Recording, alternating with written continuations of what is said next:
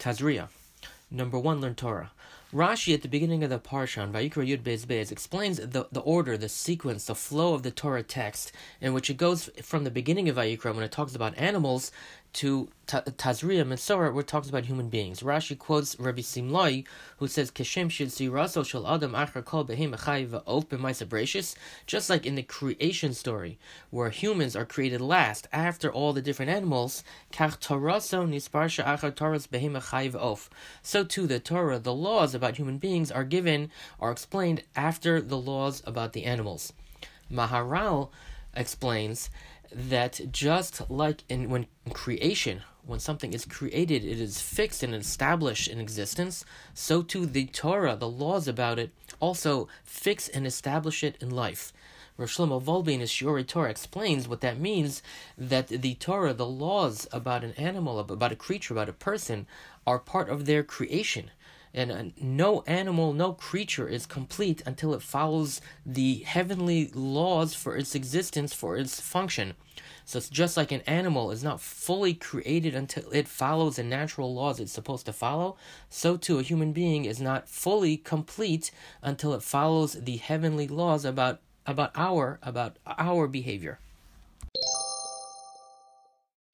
Number two, good children. Chassam Sofer, in his Toras Moshe, quotes Igeris Haramban, the Ramban's letter, who explains, the Ramban explains, why does Parsha Shmini end with discussion of the laws of kosher, what you're allowed to eat, what you're not allowed to eat, and the Tazria begins with a woman giving birth, explains the Ramban that our behavior during the conception and carrying of a child affects the child's personality, who he is, uh, the food that we eat, the behavior, if someone smokes or drinks or takes drugs uh, while pregnant, and, and even during conception, how we behave, that affects the child's soul and his body. Therefore, we have to be very careful during conception and pregnancy to have the proper intentions and proper behaviors because that carry down to the child. Chassam Sofer continues that this can explain the part the, the verses at the very beginning of Parshas Noach Noach in Bereshis Vav Tes and Yud says that Noach was walked in Hashem's path Es Elokim Hisalech Noach and right after that Vayolid Noach Shlosha Banim Es Shem Es Yofes. Why was no why did Noach have these relatively good and righteous sons compared to the generation, because as Elohim Hisalech Noach, because during conception and the carrying the children, Noach acted properly. Number three, the power of Shabbos. A baby boy who's born is circumcised on the eighth day, according to Vayikra Yud Beis Gimel Vayom Hashmini Yimol Besor Arlaso.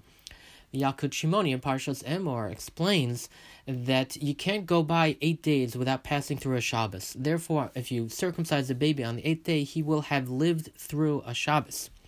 The Alter of Slobodka, quoted in the Pnini Mishulchan Gavoa, says you see from here the power of Shabbos, of experience of being through, living through a, a Shabbos has such an influence on a person. It's not just only on the baby uh, that the circumcision is done on the eighth day, but even an animal for a korban, for a sacrifice, has to be at least eight days old that it has gone through a Shabbos because Shabbos imbues a person and even a thing with a certain amount of sanctity. Uh, the Alter Slobodka quotes a Machzor Vitri, which we, we can't seem to find, but he quoted it many times, which says that if you have two, two, two loaves of bread or two pieces of bread, you need to choose which one you make the bracha on and, and you cut. You should choose the more preferable one, eh, and if possible, a whole one, a shlema.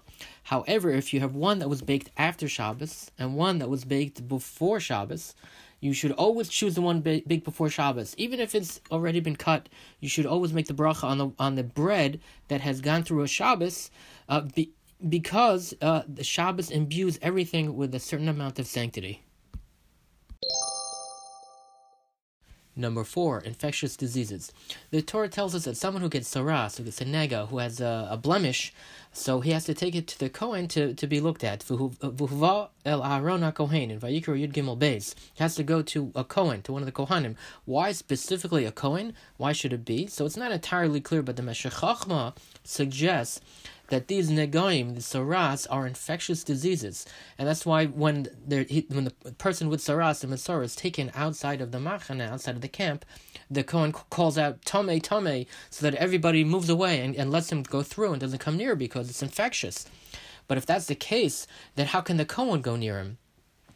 So anyone who, who is sick with an infectious disease needs to be treated, uh, and the person treating him needs to take as many precautions as possible to avoid catching it. However, no matter how many precautions you take, there's always some sort of a risk. The risk can be minimized, but it can't be eliminated. Uh, therefore, you need a hashgacha, you need a special divine providence.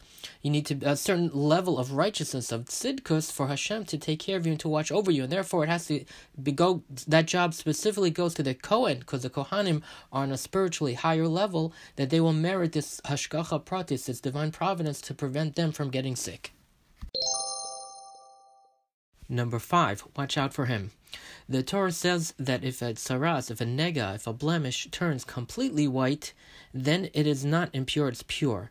In Vayikra Yud Gimel Yud Gimel Kulo Hafach Lavon Tahorhu. If it's completely white, if it's a little white, then it's a problem. But if everything is, is white, then it is not tame, it is tahor, it's pure. Why should that be? Why should something that is impure, as it grows and becomes whiter and whiter, when it's completely bad, completely white, then it becomes pure? the Share Simcha, quoted in Torah L'Daas, Volume 2, explains in a Musar perspective, from a Musar perspective, that someone who is completely out of bounds, his behavior is completely intolerable, he poses less of a danger to other people than someone whose behavior is usually pretty good but on occasion is bad. Uh, we're told that saras comes from speaking lashon hara. So someone who is generally part of the community, who looks like us and acts like us and talks like us, but also says lashon hara, so he could influence us to also deteriorate in our behavior.